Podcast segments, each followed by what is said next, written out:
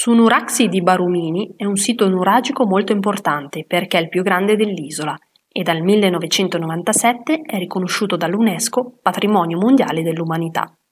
Si trova nel cuore dell'entroterra sardo ed è stato costruito a partire dal 1500 a.C. Le molteplici torri da cui è composto sono state scoperte solamente durante gli scavi degli anni 50. L'area è ancora in fase di ristrutturazione perché purtroppo la regione sarda dispone di poche risorse da dedicare a queste attività, ma l'imponenza della costruzione è ben visibile, così come le moltitudini di capanne che vi erano tutti intorno ai suoi piedi.